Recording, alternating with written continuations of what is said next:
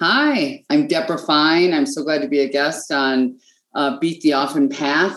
I, I beat that path and I went in lots of different directions, starting as an engineer, ultimately becoming a keynote speaker and best-selling author. And it's great to be on your program today, Ross, and every day. Welcome back to the Beat the Often Path podcast. I am your host, Ross Palmer.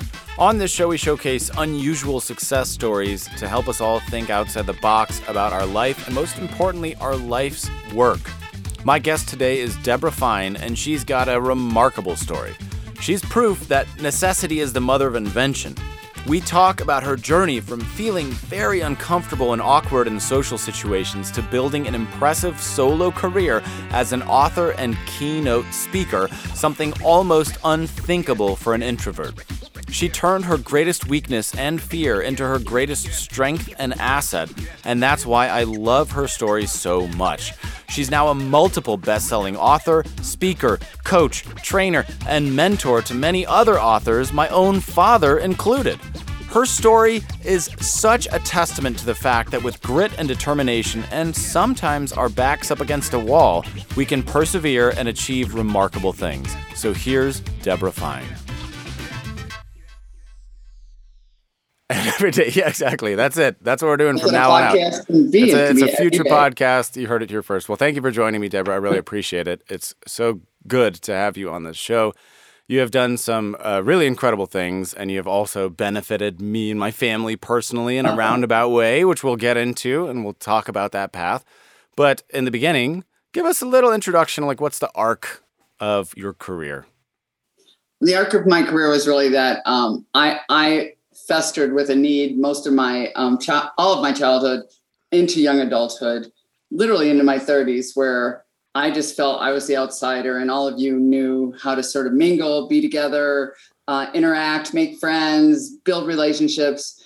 I, I was I, I I became an engineer primarily because of those thoughts about the world. I was great at math, so that was perfect. I knew I would make a terrible teacher because I didn't know how to interact well with people. So the path I chose was engineering, and that just isolated me even more. So, nonetheless, I would watch people like yourself, Ross, or all these people at functions and meetings. And if I got invited to a party and I actually went, which was a miracle in itself, I would just think, how are these people doing it? I know they're born with the gift of gab. I get it, I get it, I get it. But I was not born with it. So what are they doing?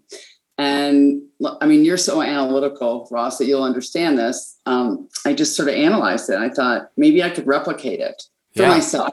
But that was the goal for myself because I wanted to create friendship in my life and a sense of community in my life that I had never had. I mean, I was literally the girl that didn't get invited excuse me, get invited to the birthday parties. And and part of that was because of that awkwardness. And part of it, unfortunately, is that I was very obese. So the combination of those two things was not a winner through middle school, high school, and college.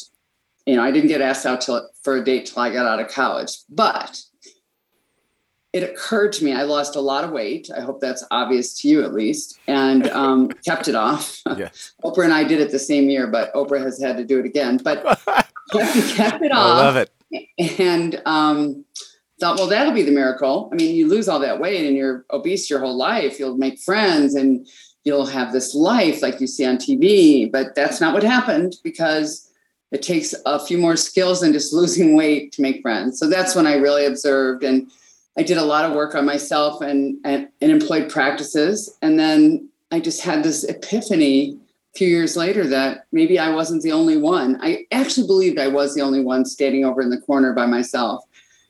And, and anybody who's listening right now who's either introverted and or shy, two different things, will identify with what I'm about to say. Shy and introverted people tend to be the nicest people on the planet, the nicest, until we get into interacting with other human beings. And then the only person's comfort we're concerned with is our own. Mm. because we're just we just feel like the spotlight's on us. Everyone knows we have no one to talk to. Or if you don't approach me to talk to me that means i'm too tall. I need to lose more weight. I'm i'm not good enough. I mean it's all so self-centered about why we we don't do well in interacting. So i i studied this and i actually spent a year's worth of time researching it and thought I could help other others that might be like me. I'm not the only one. And and I did think it was just engineers for a while. And I, the world broadened my world for me, meaning I, I, didn't have the brilliance to think, oh, CPAs, attorneys, fourth grade teachers, um, wealth managers, bankers, uh, they, they need these skills too. They're not taught these skills at university level or below.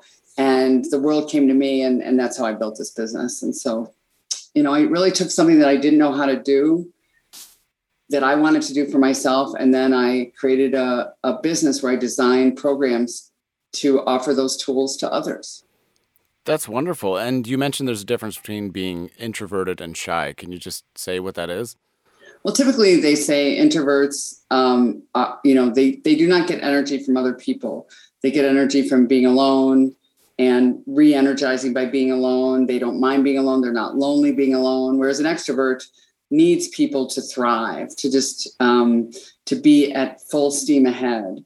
And an introvert's not like that. Whereas a shy person, you can be um, not an introvert, but just sort of you're born with your nature, you're born with your personality of being just this quieter person who's shyer. You're not going to be the boisterous person. You're not going to be the life of the party. That does not necessarily mean you're an introvert. I I am still an introvert. I mean, that's what the testing all says, but I am no longer shy. I, I would walk up to, if I didn't know you, I'd walk up to you at a networking function, at a baby shower, at a, um, if my husband drags me to some horrible event, I put myself out there now. I am not shy any longer, partly obviously because I've been rewarded. There, I have positive results from the tools I have designed. Yeah. So, so along those lines, when you were deciding that you wanted to research this, where did you begin? Uh, partly by observation, big time observation, but partly I just went to books. I mean, Dale Carnegie's the classic hero, right? legend. he was a legend, but from the 1940s, and many people listening right now, including you and me, both weren't even born then. so it's an older book, right? And it does, you know, it has a lot to say that it's content rich. But I also think that you know, I make a joke now uh, during my program sometimes just use the phone feature on your phone. It, it really helps you connect with people. Not all the time. I mean, a lot of people don't welcome phone calls. It's an intrusion. It depends on what time of day. I tend to text people first to ask if I can call them. But um, we've sort of lost that art as you know dale carnegie did not talk about you know texting and emailing way back then mm-hmm. and um, and and i I, I just think it's evolved. The, the other, um, the it's I think a lot of us have gotten rusty during the pandemic, which obviously I started. I don't know if it's obvious, but I started my business almost 30 years ago, so it had nothing to do with the pandemic. But I think it relates now because we haven't been out and about as much as we are accustomed to, whether that be on a social, romantic, or business level. And so these skills are helpful at this time for that reason. Stand by for commercial in three, two, one. Do you want to improve your public speaking? Do you want to add humor and life to your presentations? Come to Colonel Palmer's School for Humor and Public Speaking. We know how to do it, always been doing it. We do it all day, making jokes and memorable speeches the old school way. Break it down, y'all. Step on it. Come on back. Get on over now to Colonel Palmer's speaking and humor class, where learning is also amusing. And now back to the regularly scheduled program. And I think obviously there are tons of people like you alluded to that would benefit from this kind of work. How far into your research did you get the idea that maybe this should be a book or that you were onto something? Well, I did everything sort of backwards, Ross. Okay. You know, they will tell you that you need a book to have a speaking business where you make a living, but I when I went into it, I it was a lucky break. And I, if you want to hear the lucky break, I'll just tell you that I um I was in a very bad place in my life financially, and I needed money. And I saw an advertisement in a lifelong learning uh, um, programming catalog, which they have all over the country. Learning Annex in New York and LA, I think where you are, they're all they're all over. and I, I, was I am in Denver and was in Denver at the time and saw this posting for um, teacher needed. They needed people for Italian cuisine. They needed people for auto mechanics, and they need people for small talk. A hmm. teacher for small talk, which I just thought was crazy. Like, what? I had just taught myself all this, and I thought I was the only one. At that point, I really believed I was the only one that needed this, the only awkward, dorky person. And when I saw that, it just it hit me that maybe there was another person or people if that's what they were looking for. So I auditioned, which um, looking now, I what I know is this. For me, auditioning meant actually putting on something besides jeans, putting on makeup, things that I historically had never done in my entire life. I, I was a hippie. I still am at heart, and um, I went in for this audition, and I'd never spoken in public either. I mean, when you're called on in class, obviously, but that would be it. And I put t- 10 minutes together and um, on conversation skills and they hired me. And now what I know is they would have hired anybody that could be somewhat articulate. I didn't have to be good. I didn't have to be a good presenter. I didn't have to even speak English that well. And uh, that I know now, but I was, that gave me a little bit of confidence. The other thing that happened is that they put the class in their catalog and there were five people that showed up and then there were 10 people. By the end of that year, there were over 50 people would sign up for each of these classes. And it, the best part about it was every time I got a laugh, I would um, memorize that. So I would use it the next time. Right. But by the end of the year, I got applause, which was, I wasn't even seeking applause. The other thing that I did that was really one of the smarter things I ever did was I supplied an evaluation. Now, the, this program did, but I just threw that in the garbage. I supplied an evaluation and I wasn't looking for accolades. I was looking for negatives. You know, what could she do better? How, um, what did you come here to learn that you did not learn? How did the activity reinforce or not reinforce the skills you learned tonight? I was really looking for negatives. And during, I learned so much from these participants. You can't even imagine. One thing I learned that has, has made such a difference in my my speaking business is I learned that people wanted to learn exit lines. Now that sounds obvious now, but I thought small talk and conversation skills. I didn't realize it was exiting people. I thought it was engaging people.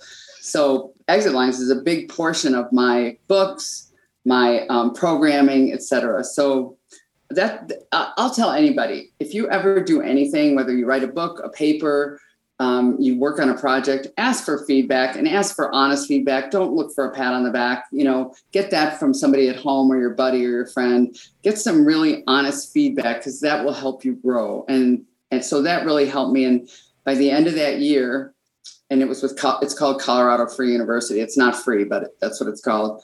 Um, this woman who had been at my class and she was there with her husband. And the reason she attended the class was because he was retired. She was about to retire and they didn't have anything to talk about. They'd been married over 47 years. And she wanted to know.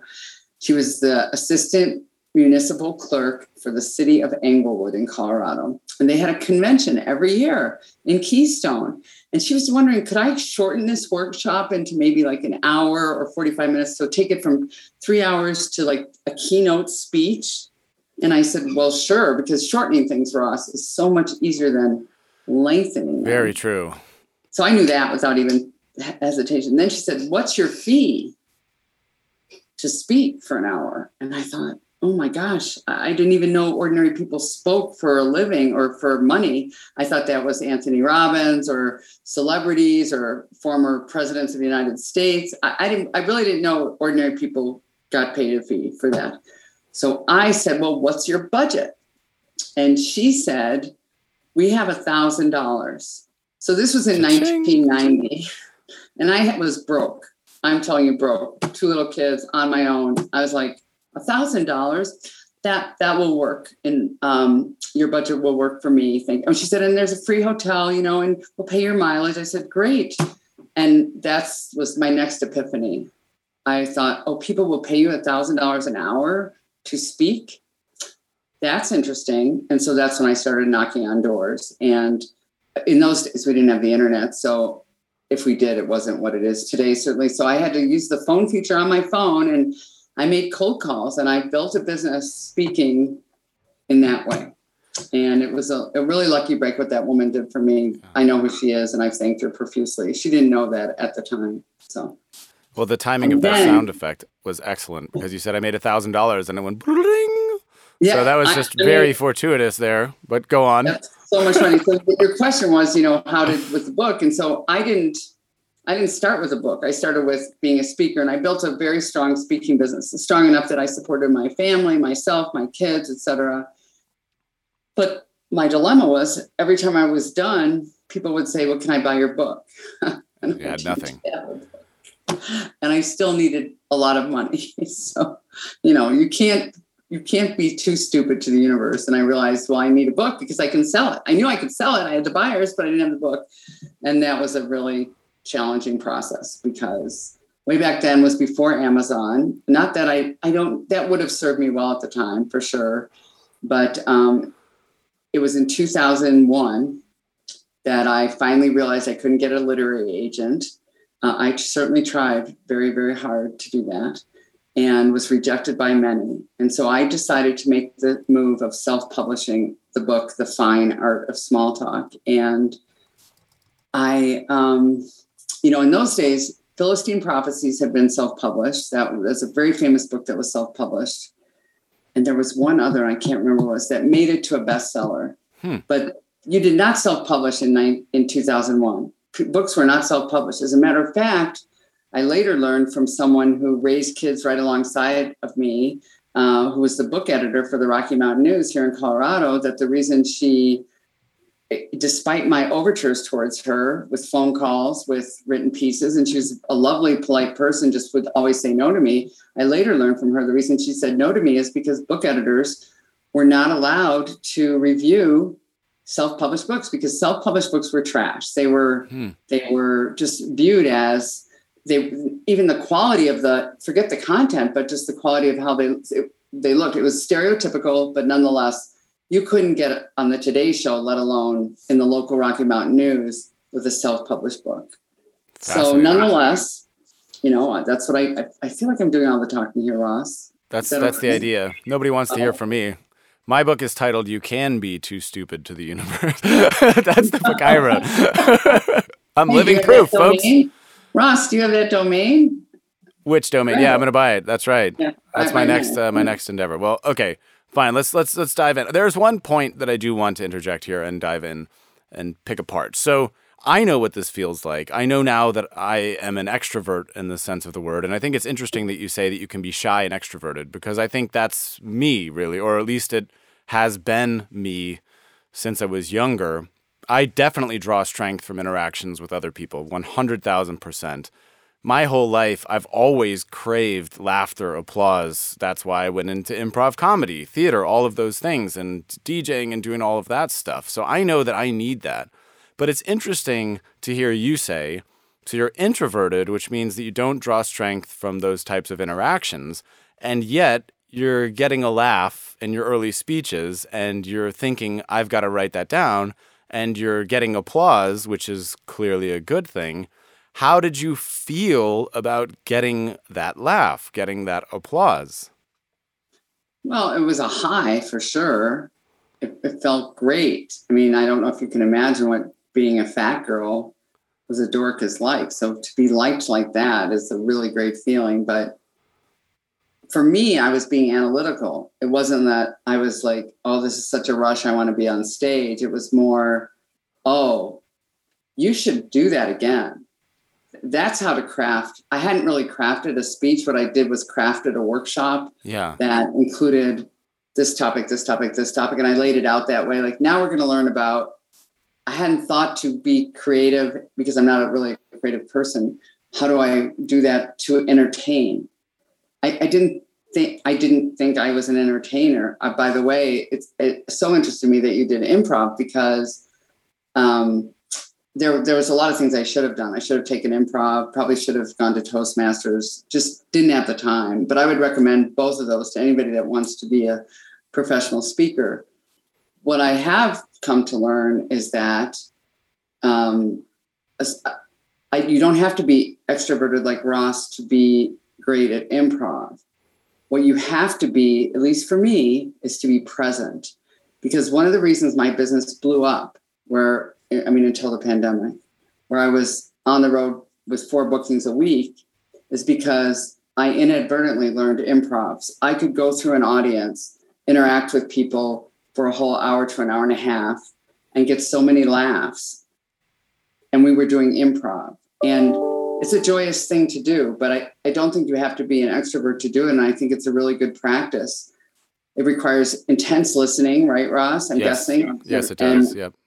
And I always tell people that I mentor the best thing you can do, the, the reason PowerPoint, I don't use PowerPoint in my programs. And it turns out that was a wise decision because when you're not worried about a button or something up here and you're just focused, and you said focus, focus, focus earlier, when you're just focused on exactly what is happening with you, you are so much better at what you're doing. Hmm.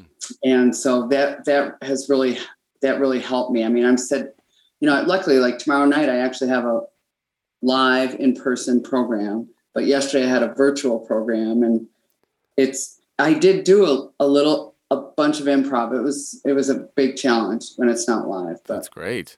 Yeah. So, from your point of view, instead of an internal feeling or a high that you're trying to chase, it was more calculated. Like a successful Yeah. speech should have laughs. A successful Yeah. speech should have applause. Therefore, I need to. Versus, I need applause. Right. I need laughs. No. That's I- I- fascinating. I still take a deep breath. I'm not nervous ever. Um, I take a deep breath and try to become that person that belongs on stage because that's not really me.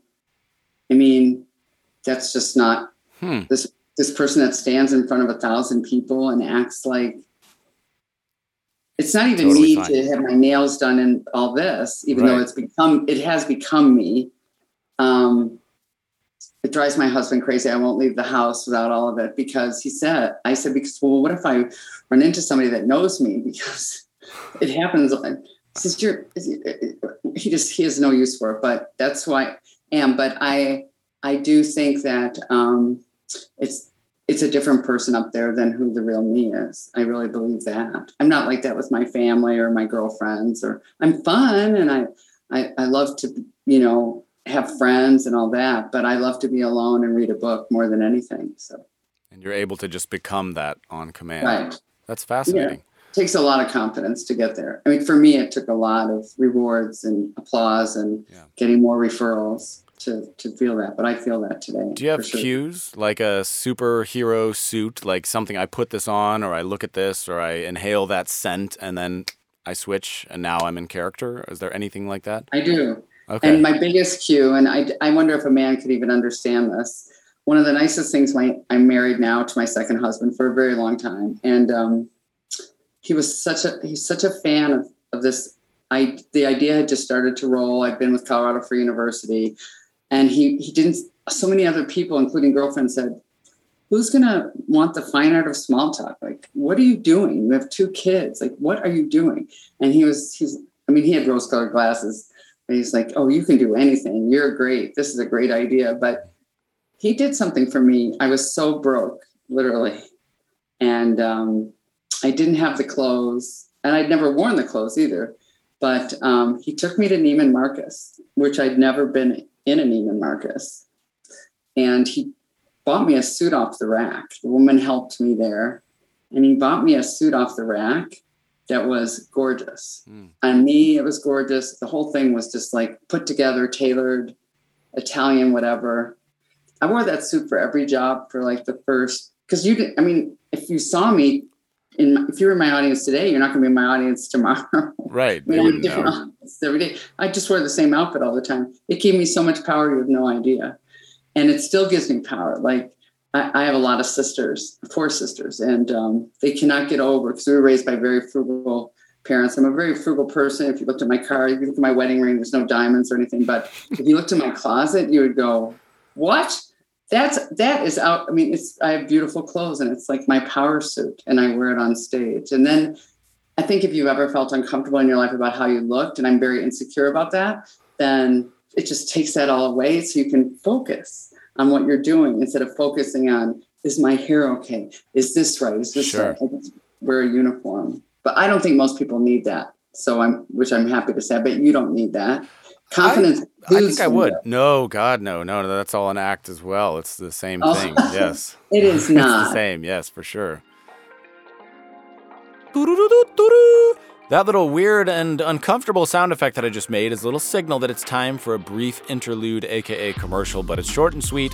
The main idea is if you like this show, if you've benefited from it, if you like these stories, if they've inspired you at all, please subscribe to the podcast on Apple Podcasts, rate it five stars, leave a nice review, subscribe on Spotify, and most importantly, share this episode. Yes, you, yes, right now, share this episode with somebody today who needs to hear it. Help me grow this podcast so I can keep delivering incredible stories like this. So now, without further ado, back to the show. Here's Deborah Fine. Yes. Oh, if you knew internally, I had to overcome that a lot. But for me, it was a realization of uh, maybe I can't relate to everything, but I was always an outcast. I was always too nerdy, too weird to fit in. So it wasn't until I started doing comedy and theater, actually, that people even realized that I could be funny. And I'll never forget. Is that when you realized you could be funny, or no. just when the world? No, it's when the world realized. Yeah, because I grew up on The Simpsons with my dad. We always watched that. I grew up consuming all of comedy: the Marx Brothers, the Three Stooges. Comedy is in my veins. I love the art form of comedy. So, but I was shy. I think I was extroverted but shy, and I never really brought that out. But then I was in a play and the whole school had to go, and it was something like a thousand people, and I got some huge laughs in that play. And I'll never forget that somebody said, Oh, I didn't know you could be funny. Or I didn't know that you were funny. People who had known me for years. Right. And I was thinking, well, I knew that, but I never never had a chance to show it to anybody. So I can relate to that for sure. So you speak to audiences, Ross. I mean, what is it like for you? Uh, well, right now I don't. Now I'm in a cave. Now I'm talking to you. There's an imaginary audience out there, and I think that presents some kind of challenge. I do enjoy the interaction of people, and that's something that I have to figure out. And that's the question that I had for you is I would like to do more of what you do, which is having real people there. Because an imaginary audience doesn't give you that immediate feedback. I make a joke right now, nobody laughs. Are they laughing at home? I don't know. I'll never know. Unless they type LOL in the comments, I'll never know if they thought any of this was funny. So that immediacy of an audience is something that I really miss and that instant feedback and the playing off of each other. And you kind of know, I'm sure you know this, but when you're kind of reeling them in, you know when you're on a tear or when a, a line is working, you know when it's not working and that feeling is is horrible. You know when you're trying to make something work and it's just bombing or falling flat. That's the worst feeling in the world to me.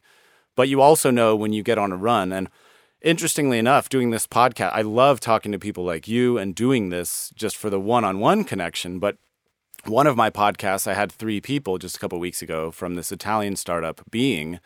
And that was great because even three other people on a Zoom, I was able to sort of make a few more jokes or see how they're interacting, or I could make a joke about one of them that the other two would laugh at.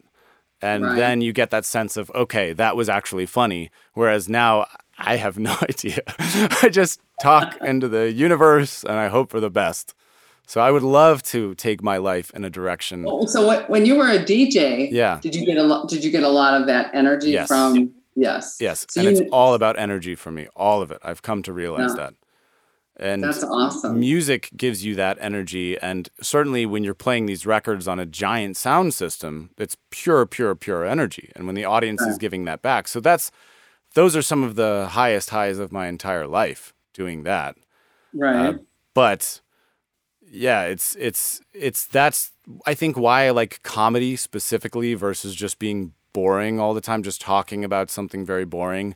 It's just that same kind of energy that I feel from DJing is what I feel when I watch Stephen Colbert or Trevor Noah or a great stand-up comic or even The Simpsons. It's that same kind of electricity that is so valuable to me. So I'm trying to figure out how can I bring more of this into my life? How can I become more like what you have become? well, you, you belong on stage, obviously. I mean, I know that may sound silly during a pandemic, but I do also know that more, as you know, I mean, I have tickets to Jim Gaffigan, you right. know, in Great a few guy. weeks. So they're on, they're going back uh, out there. Um, as I said, I have a live um, event. It's not my first one either. I've had a lot of them in Texas, and um, uh, so they're. I don't. I can't say they're coming back, but something's. It's they're opening up, and so it's just a matter of determining what your message is because you obviously have the skills to do it. Well, I really and you're not afraid. that. I mean, I have to say, you might be afraid that you won't get the laughs, but you're not afraid the way people like me are so afraid of being in the spotlight. I mean, when you're introverted, that's a it's not a fear any longer, but it, it used to be a huge fear, and you don't have to deal with that or a fancy suit from Neiman Marcus. Well, it's just the external thing that I have to fear. It's like, oh, they know me, but they hate me. That's my fear. Or, or they they know who I am. They just still don't like me. that's that's my biggest fear. Not that they don't get me, but that they do get me and they don't like what they're getting. Um, but I do want to ask uh, real quick before we make this about me, because I want I want to ask. So you made this book, The Fine Art of Small Talk. Right. What are some of the techniques? I mean, we have to go into that. What are some of the techniques that people who are shy or introverted, broadly speaking, that they can use to get better at small talk? Well, and uh, wait, whoa, whoa, whoa, whoa! I, I covered those extroverts who think they're so charismatic. Like, right. here's here's here would be a good example. I'm just going to pick on you, Ross. I mean, uh, we know each other, but we're acquaintances. We're not close friends. Sure. We don't hang out, etc. I I hope it's okay to say I do hang out, and I am good friends with your father. Yeah. So I felt sort of safe today saying, doesn't Maruha, blah, blah, blah, blah, blah. You're referring She to. said before we started filming that uh, my wife had charisma and I don't. wife. I did say that. Well, she's on video. this is what I mean about that external. Well, no, she, I wouldn't want to be on screen with her either. Okay. Because she just, you know, some people But I are born. It's I'm like the just gift of gab. Like you, yeah. I, I'm not even giving She's her great. credit for it. She just has that light. Yeah. You know, there are people like that. Like Yes. I'm not like that. My husband's not like that. Yeah. uh, whatever. So, um, okay. So what I was going to say is that if if I didn't know your dad, but I had talked about you before, I know you're married. Um, I, I know because of your dad that you have a child. I knew you had a child because we had an original date, and the child was was ill, and so we had to change our date. Here's my point. This is what extroverts do that just drive. I mean, I have a list of conversation killers, but here's an extrovert they run into somebody on the ski slopes, right? They've only met him once at some industry conference or something like that. And they say to him, So how's it going at Wells Fargo? Because that's what they met him at a, you know, finance fintech conference. And they remember the name, hey Joe, because they remember the person's name. I mean, how charismatic can you get? They give them the gift of their own name. Ah, Debra Fine, good to see you again, Joe. How's it going at Wells Fargo? Well, guess what happened to Joe? Joe's been canned from Wells Fargo. He Hey. lost his job. Sexual harassment, Ross. And you know what? Because I'm such an extrovert and I'm so charismatic that I remember people's names. I I I remember where they work and I'm just out there. Except here's the problem. I say, don't ask questions you don't know the answer to. Don't I mean I'm not gonna ask about Maruha unless I'm sure that you guys are still married. And you nor should you do that with my husband because you don't know me well enough. Ah. So, or to ask somebody, did, did your kid, did, did she get into University of Texas? Did she get in? What, why would you ask a question like that? So here's how you should launch a conversation with an acquaintance for two reasons. One reason is you don't want to put your foot in your mouth or cause someone else discomfort. Number two, in order to launch a better conversation with an acquaintance. If I'd had time to chat with you today, Ross, I would have said to you, bring me up to date. What's new with your projects? You know, since since I got a last update from your dad, or catch me up on your family. That's what I probably would have said because then I would have known you have one kid instead of two. Bring me up to date on your family. So I do the same thing with people when it comes to work. If I know you work outside of the home, and what I mean by that is that you're not a stay-at-home parent, Mhm. I'll say to you, bring me up to date. What's new with work since the last time I saw you? I don't say how's work because you know what you're going to say. Good. Good. If I say bring me up to date about work, I've covered myself in case you got canned or your business went down the toilet during the pandemic or who, whatever happened. If I if I want to know if you got into UT or not, I'll probably say bring me up to date. What's new with your college search? But I better know that you're on a college search because if I don't know that and you're at my Thanksgiving table and you're a high school senior or junior, instead I'll say to you, so catch me up. What are your plans after high school? Catch me up, bring me up to date. If instead of saying how are you, I'll say to people, bring me up to date. What's new in your life since the last time I saw you? Because that doesn't pigeonhole them into offering you an answer that they may not be comfortable with. Mm-hmm. So I just, I, the only reason I got so excited there is because people assume that the only people that need help in conversation skills or networking skills is introverts and shy people. Extroverts, they're they can be like there's so many conversation killers. This is what an extrovert does. Let's let's let's role play here, Ross. Sure. I'll say so. Tell me about the, um, your biggest challenge during the pandemic.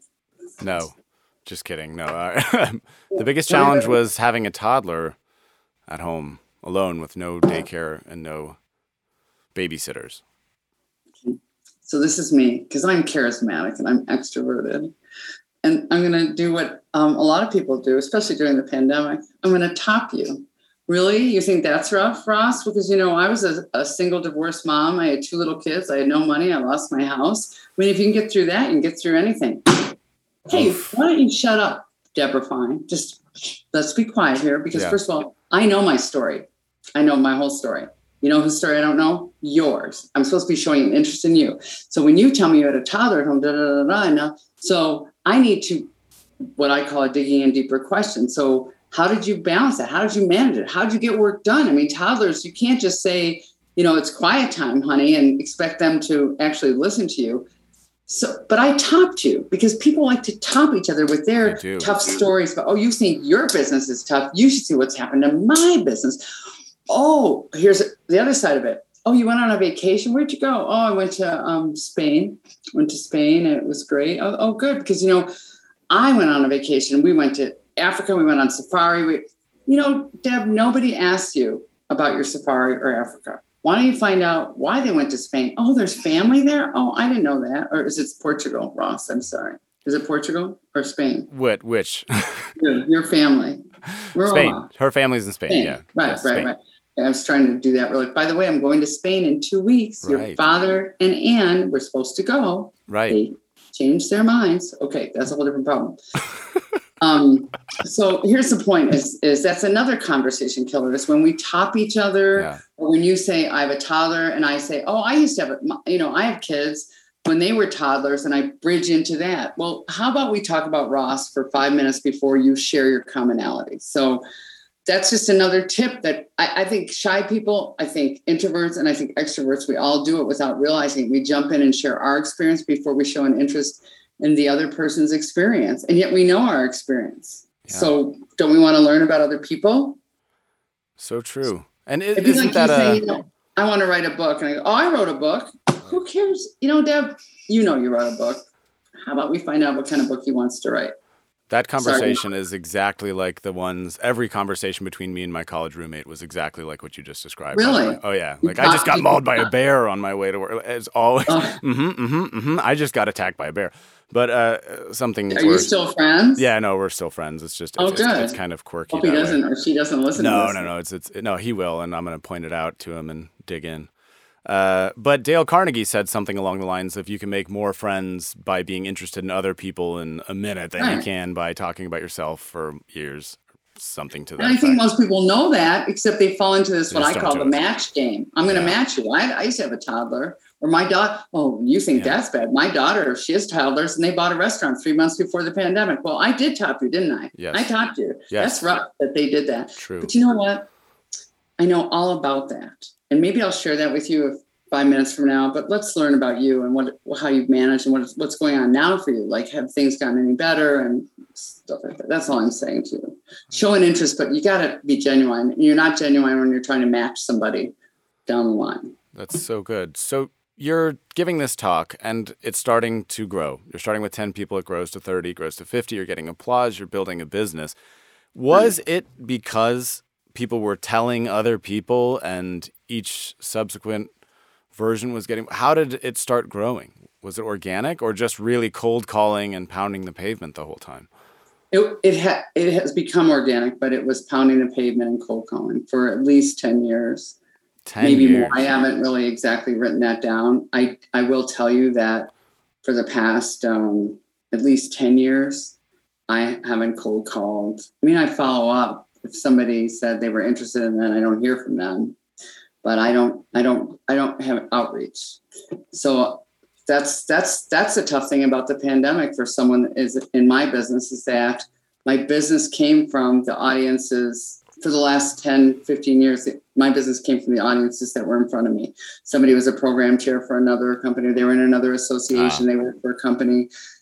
And it just became organic. And it was, I had plenty of work, but I'm not in front of a lot of audiences right now. I'm in front of some, but it's not robust. And so what's happened is that it's so it just, it's like compounded.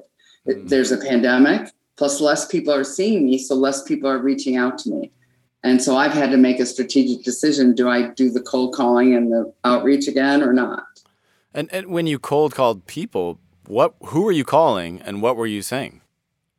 So uh, a great example is uh, what's it's now Lockheed Martin. It was Martin Marietta in 1991 when I first reached out, and uh, I found out uh, somehow I learned that there was what they call an evening institute at Martin Marietta, and they offered all kinds of classes: yoga, negotiation skills, etc. So went through HR, found out who headed up the institute, and I called her.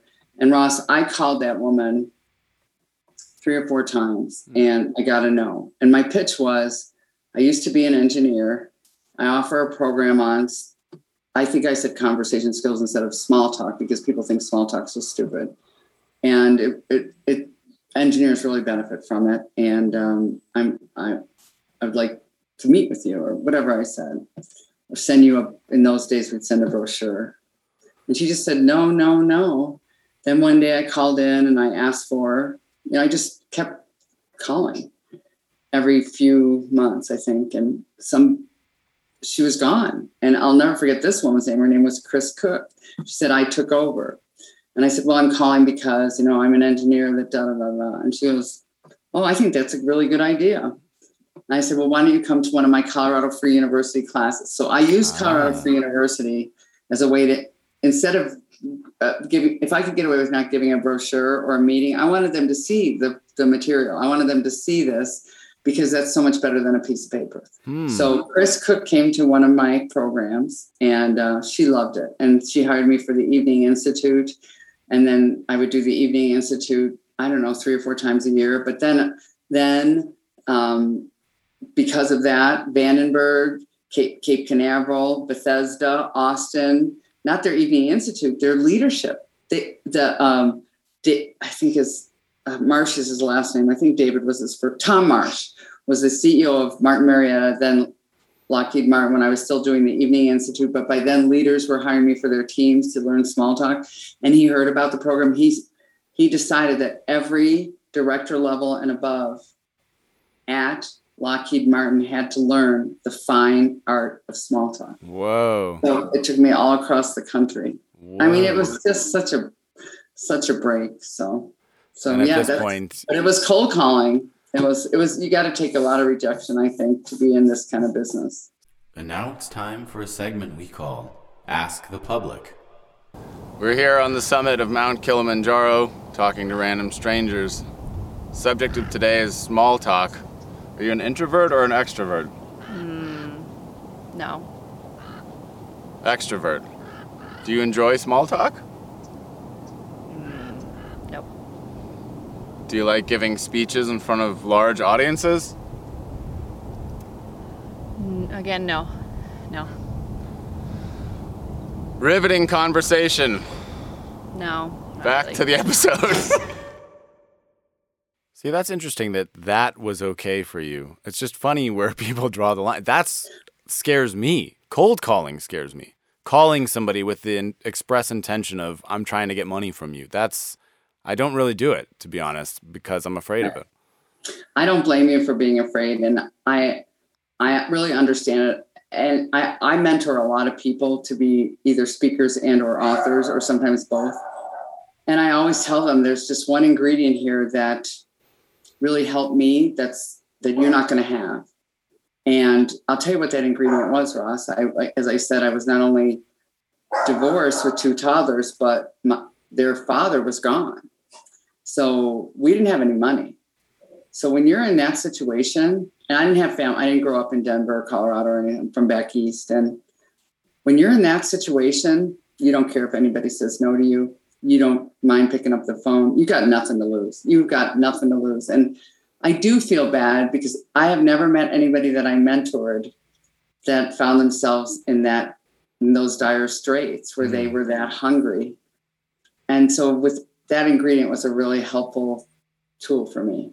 Um, and Steve, who's now my husband, who ultimately would witness this in many ways. And when you talk about the self-published book, having agents say no to me, having me be in tears because this agent actually talked to me, and then she re- she did reject me in a very mean and unpolite way, and Sure. me just being just sobbing. And but all, but I just I don't know. I I just kept doing it, and it all worked. You know, I did self-publish as as I said, but I did ultimately get discovered, and there was a bidding war for my book, The Fine Art of Small Talk, uh, by the big shots in New York, and I took the highest bid, Fantastic. and uh, and it changed my whole life financially.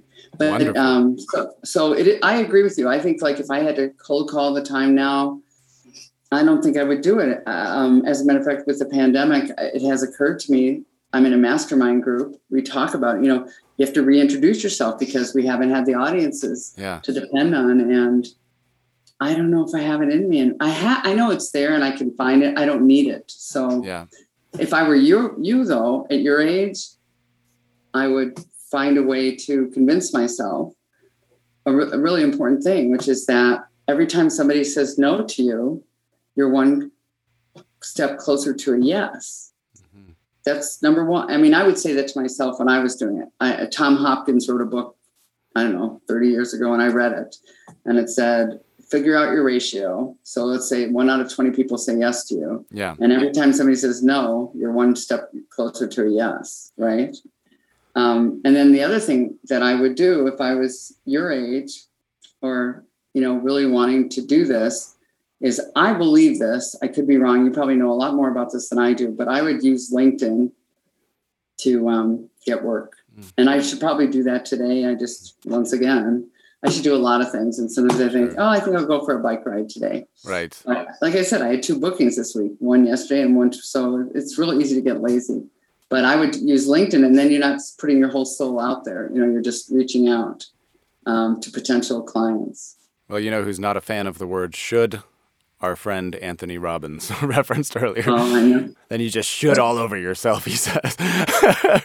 what does that mean? Tell me what that uh, means. it means that that's not it's it's generally an only negative uh, emotion or Oh. thing to say. There's no positive outcome from a word like should because So what, that what's a better word? I want to learn. Uh, well, plan or strategize. You have to think of something actionable that you can do instead of because should is inherently a judgment. It's sort of a negative judgment about a belief that what you've done or are doing is somehow different than what needed to be done. So it's Oh. a slight dig at yourself when you say, I should be doing this, because that's just critiquing yourself essentially. So instead, you can talk more proactively about going forward. so that's are his- you conscious of that? Are you conscious of that with your language? No, God, no. I say all kinds of stupid things all the time. I just have read and listened to a lot of stuff that he's said over the years. Do you do you admire him? I think he's the best in the world at what he does. Now, 50 50, is he the greatest con man who ever lived or the greatest genius who ever lived? And I think. I think he'll take that with him to the grave, honestly. 50 50. I couldn't even give it 50.001%. I mean, a true 50 50. But either way, he is the best in the world at what he does. You know, you really said that well. I'm gonna I, I'm gonna memorize that, and that's a good answer to that question. It's the perfect answer. Thank you. I really do believe it. I have great admiration for him. And who can talk to a room full of anybody for 11 hours a day, four days in a row? It's Herculean in scope, so I can't even imagine what would I say. I have no clue, but I have great respect for what he has done. And speaking of which, I know we're running low on time. You had a follow-up book, The Fine Art of the Big Talk. Right. So, what was the thought there? Well, the truth of the matter is, Ross, is that when I, when I, when the bidding war, one of the reasons I went with uh, Hyperion, now Hachette, was because they offered me a lot of money but they wanted a two book deal. So they take the fine art of small talk, but they wanted a second book. Makes sense. I don't know that I would have had a second book, but I had to have a second book. And for whatever it's worth, when you do work with traditional publishing, they get to dictate a lot of things. Like, um, uh, for instance, let me just, I don't know if you can see on the screen. So this is the fine art of the big talk. Can you see Ah, that yes, I can. diagram? Oh, it looks So What do, great. you, what do you see? What do you see? Oh, I see apparently two men in suits talking to each other. Exactly. Exactly. Okay, so let's start at the top. You see, uh, I begged, pleaded to have a woman somewhere here. What? I did not get. No, I did not get my way. Are you kidding me? I no, it's obvious I didn't get my way. yeah, but Okay. Okay. There's not a Why? woman. okay. of- there's nobody that's a different gender than male. Let's just put it that way. yes. That's number Two one. men Number in suits, very One of the men is a man of color. That Yes. I begged for also, and I did get my way. So the point is, sometimes you get your way, sometimes you don't. Okay. Brilliant. Here's the cover of Small Talk that they this isn't a self-published. This is Hachette's. So Okay. there is a woman there. I did get my way. I got a woman Right. and whatever. So I, I so um so I didn't even get to pick the title.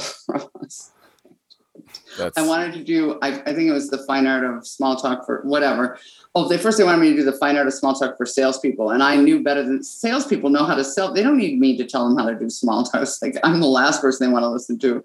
right. Um, anyway, so they picked this, and then um, and then I wrote the book, and it has it has been a best. It was a bestseller. It's now like I don't know if it's out of print or not. It wasn't quite the success, but let me tell you why not. I didn't have the passion for it. I had the passion for small talk, Hmm. and then I I did self publish a third another book later in life, meaning like five years ago, beyond texting Yeah. for teenagers and i did that out of my heart i did it because if i if i'd had that book when i was a teenager I, maybe i would have had a friend maybe i would have been invited to a birthday party so that so that doesn't help my business but it helps my heart so it's there And the best things come from, it seems, a personal need or a personal pain point.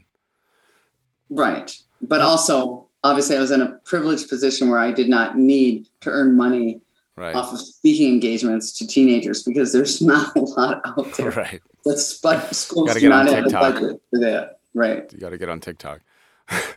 yeah i could only but- only partially serious, but you could. are you on tiktok I am, and I'm failing miserably at it. I post a lot, but I gain a small amount of followers, but everything is so skewed on that platform. If you have a couple thousand followers, that's nothing. You need to have half a million before it even. Yeah, everything's super inflated. So if a post doesn't get hundreds of thousands of views, then it's considered a total failure. So it's uh, it's its own ecosystem. It's its own world. But I'm on there. I'm fighting the good fight. I'm missing out on it. Yeah, don't don't be. It's it's better not to be. But I I, I want to have like one last question, a little different than than normal as we're approaching the end of the hour. But when you're cold calling, now you had a program that you could send them to. In some cases, you said, "Just come look at me." This is the part. If you don't have a program, if you don't have something for them to come check you out at, or if you've never done it before, do you think that you need to do something for free to create that program that they can come back to? Because I think the part that I would struggle with is calling somebody and saying, hey, person I've never met, let me convince you that you should give me a lot of money to talk to you about something. Uh, I it's just how do you bridge that gap? Well, first, the language, I'm no Tony Robbins, but the language I would use is, uh, you know, I'm either an authority, I'm the expert on da da da da da, and I'd like to be considered for your upcoming conferences, upcoming association events, uh, learning and development programs, whatever it may be. Okay. So, in, I will also say the other thing I did besides inviting them to the program is I did do freebies for Rotary clubs everywhere or and similar types of things. And I did get a lot of business off of that. As a matter of fact, I got so much business off one Rotary Club that I joined their club. I, and I've been there for 28 years. So, um, so I think you have to do it. I, I think you, I won't say should. I believe that it's worthwhile um, like doing free, doing freebies for two reasons. One, to get in front of an audience. That's who's going to hire you. Two, you've got nothing to lose. Two, you'll get better and better. And you sound like you're probably pretty capable because you had theater training as well as improv training. So my guess is you're a hundred leagues in front of someone like me or people that are listening. I doubt that. If you have those kinds of skills or education resources behind you, sure you do. But when you do it in front of a live audience and, and you don't sell from the podium, But once again, why don't we supply our Rotary Club with a, an evaluation? And the last sentence on the evaluation, which I put on my evaluation too, by the way, was is there anybody you you know an individual organization that you would recommend would benefit from this program? And that's how i got leads. So um, you know there's a way to do that. And lastly because of video now i also think you could put five minutes on video i don't know how you get them to watch it Yeah. that's the problem so i would offer i used to offer free um, lunch bag what do you call them lunch brown bag lunches in, in commercial buildings so that the lawyers with me, the dentist with me, the whatever. And I, I get work, but I do it for free. I did it at health clubs. I, you know, I wasn't too proud, and and guess what? It all paid off. So That's very Um, fascinating. And the Rotary Club format, that's just what, a 10 minute speech? How long? it's 25 minutes. I mean, I 25. can. I'm an authority on Rotary clubs because I've been in Rotary now, and um, so 25 minutes typically, and um, time for questions and answers. And it's a great way to get exposure. And the key is, and I'm sure Rotary won't like me saying this, is to pick and choose your Rotary club. So you don't want to do it for a Rotary club of 20. My club has over 100 members. That's that's you know your ratio is higher. Your message gets out there.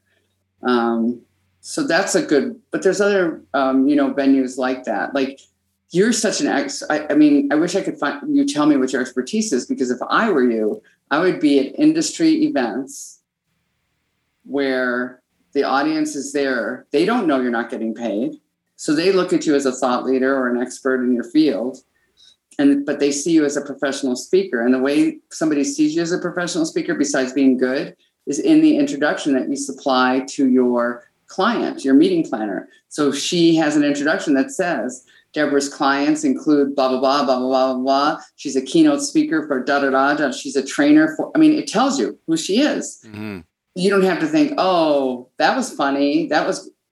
Oh, but now I planted the seed. You can hire me to be your keynote speaker and your trainer. Introductions are the key to so much for us, in my opinion. And people Yeah. blow it. They'll they'll t- say say to a client, um, the client will say, "Well, I'll just go to your website," and they'll go, "Oh, fine." Go to your website. You tell them exactly what you want them to say Mm. about you. So, um, so that's I, I tell you. Um, and if I can ever be of service to you, I'm glad to be here for you. But I would work. I I, mean, I have one of my sisters who's uh, intellectual property attorney. She's now retired. She that's how she got businesses. She'd speak at industry events for free. But um, if I was wanting to be a professional speaker, that's what I would do now too. Well, that is some very sage advice. We're reach, we've reached the end of our time. So thank you very much for sharing that with me. And we didn't cover it, but you also helped my dad out a lot. I'll tell the audience Oh. that by giving him a I didn't help roadmap him a lot. I, Uh, I gave him a, no, yeah. for no. becoming a professional public was- speaker and author in his own right, which is fantastic. He's so successful. He's a rock star. He, he surely is. Yes, and I know he would. He- I know he would uh, credit you with that. So Well, Um, and talk about a pivot, right? yeah, true. Before it was cool. True. But again, thank you very much. I want to be respectful of your time. I really appreciate you You're sitting down. I'm glad we were able to make this work finally after a You few know, it's hiccups. good to get to know you a little better, Ross. Likewise. And uh, the books, of course, for the audience listening Fine Art of Small Talk, the one that she believes in, Fine Art of the Big Talk, 50 50, and Beyond Texting. oh, wait, never mind. All three good books, all worth purchasing. Um, any parting uh, words of wisdom or any other thing that you want people to find you? Like you said, uh, the floor is yours to promote yourself as we. Well, I don't. Uh, I want to say to the audience something that I really believe with all my heart, and now more than ever, because I think people long to be connected, considering what we're we've been through and what we're going through, and that is every conversation is an opportunity for success. So whether it's with your spouse, whether it's with your friend, like so many of us have been distanced from our friends because we haven't gone out for happy hours, we haven't done this, and then all of us who are parents, you know, of grown up adults you know we can all benefit from skills and communication to every conversation is an opportunity but it's up to us to put our foot forward first i think. So whether you're an introvert or shy don't wait for somebody else to do it. Life is short Well, I can think of no better way to end it. So, with that, the official podcast is over. Well, that was such a fantastic episode, don't you think? I really feel that we could have kept talking for a much longer time. She has done such incredible things, and I'm just blown away by the idea that she turned something that was such a weakness into her number one strength. Not many people make such a 180 in their own lives, but it's proof that we can often do good things by scratching our own itch or solving our own problems. It seems like every time that she did that, her career flourished, and I also like that she was real and raw and that she shared those moments when things were anything but certain, which is a very important part of all of our journeys on our path towards success and fulfillment. I really enjoyed this episode. If you did too, please make sure to share it with somebody that you know would benefit from it. Maybe somebody who wants to be a speaker or an author, or share it with somebody who is themselves introverted or shy and would benefit from buying her book, The Fine Art of Small Talk. Help her out, help her mission, or support her by going to a keynote. Any of those things that you can do, I think it would be something that we would both really appreciate. So thank you for listening to the show. I appreciate you as always more than you know, and I will see you next week on the Beat the Often Path podcast.